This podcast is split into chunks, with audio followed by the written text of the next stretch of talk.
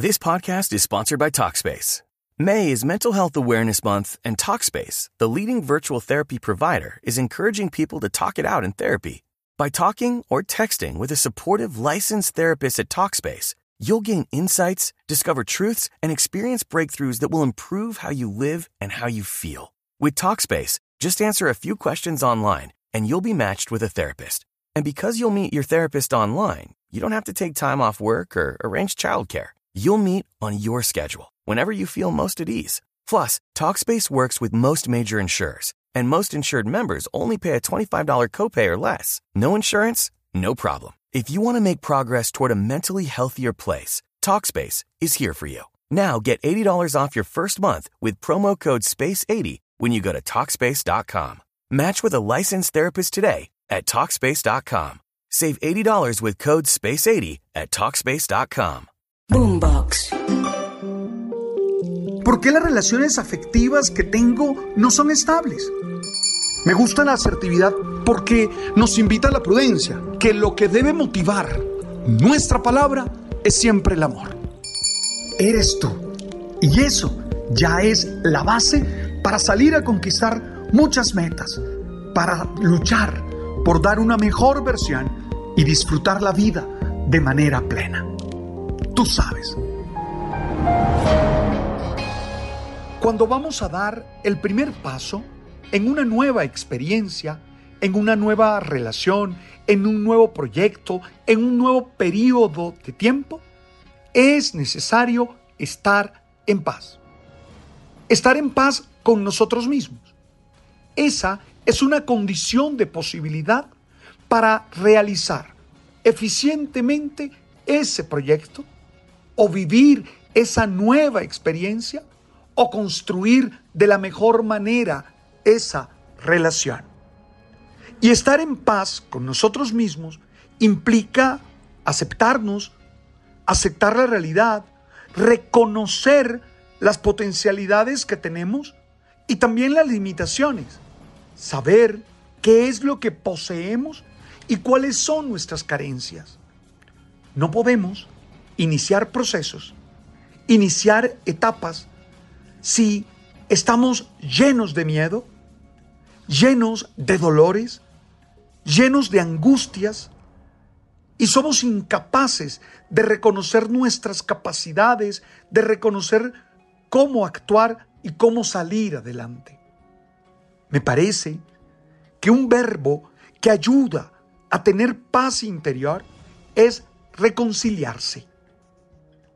Sí, estoy convencido que no podemos iniciar procesos si no estamos a paz y salvo. Y reconciliarnos implica a los otros. Implica tomar la decisión de vivir un proceso de perdón. A mí me gusta que Pablo de Tarso dice que los creyentes, los discípulos de Jesús, son embajadores de la reconciliación. Y de esa manera nos da la tarea a nosotros, los que creemos en la persona de Jesús, a ir por el mundo invitando a las personas a reconciliarse, a no vivir desde las lógicas del odio o la indiferencia. Oye, yo quisiera hoy decirte a ti, sé un embajador de la reconciliación, sé uno que cree en la reconciliación y de esa manera vive la paz que requieres para iniciar este proyecto, que requieres para iniciar este nuevo tiempo, esta nueva relación, para salir adelante en estas tareas, en estas misiones que tú mismo, tú misma te has establecido.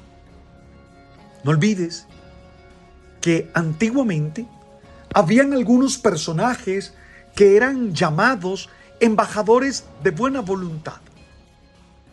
Porque eran personas que representaban el perdón, que tendían puentes, que lograban acercar a los seres humanos entre sí y aún que lograban posibilitar una buena relación con Dios. Creo que reconciliarse es la acción que debe impulsarte hoy. Porque la reconciliación es un acto de enorme humanidad. ¿Por qué? Hombre, porque implica la superación del instinto vengativo, la tendencia de la retaliación.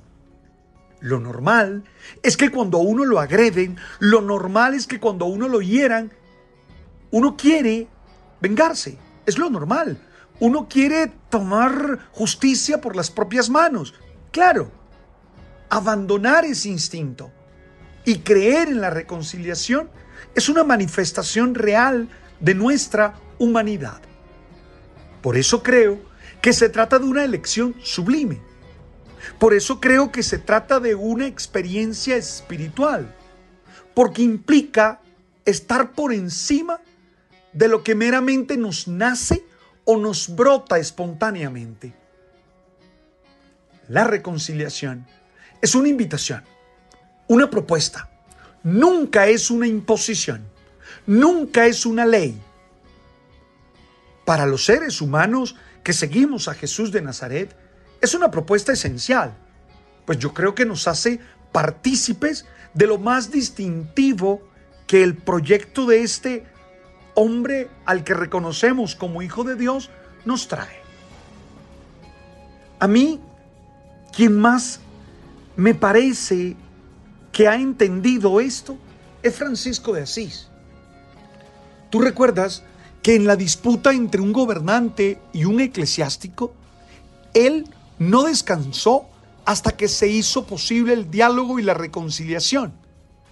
Y sabemos bien que como fruto de esa experiencia, en su canto de las criaturas, añadió un verso en el que alaba al Señor por aquellos que perdonan por tu amor. Señalando el santo de Asís que entre lo creado nada hay más grande, nada hay más valioso que un ser humano dispuesto a perdonar, a pedir perdón y a empezar de nuevo.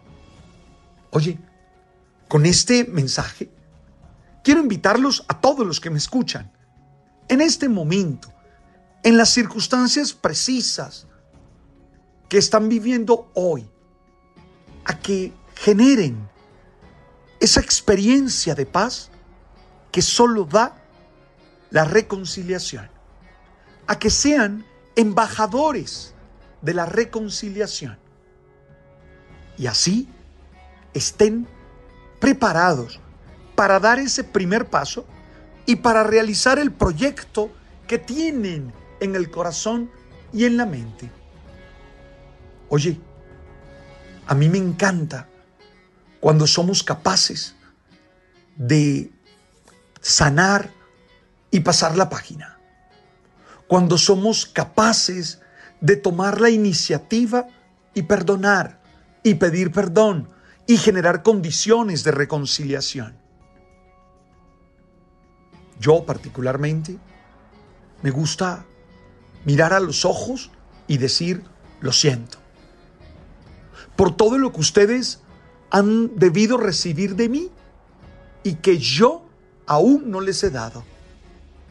Y por todo lo que recibieron que jamás debió salir de mí.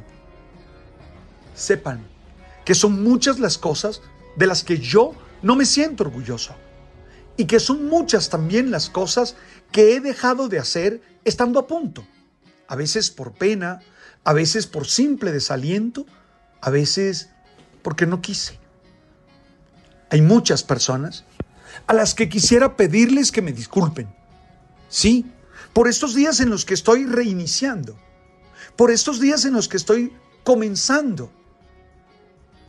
Y quiero pedirles disculpas de frente, sin excusas, reconociendo que pude actuar mal, que no hice las cosas que debía.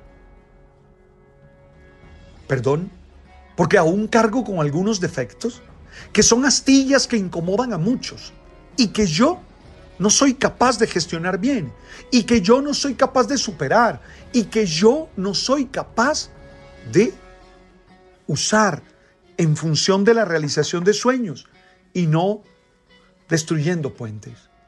Y a esas personas no solo le pido perdón, sino que les suplico indulgencia para que me ayuden a limar esas astillas.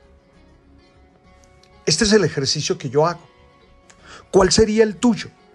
¿Cómo iniciarías tú ese proceso de reconciliación? Porque necesitamos reconciliarnos. Oye, no inicies este año, no inicies este tiempo sin tener paz en el corazón.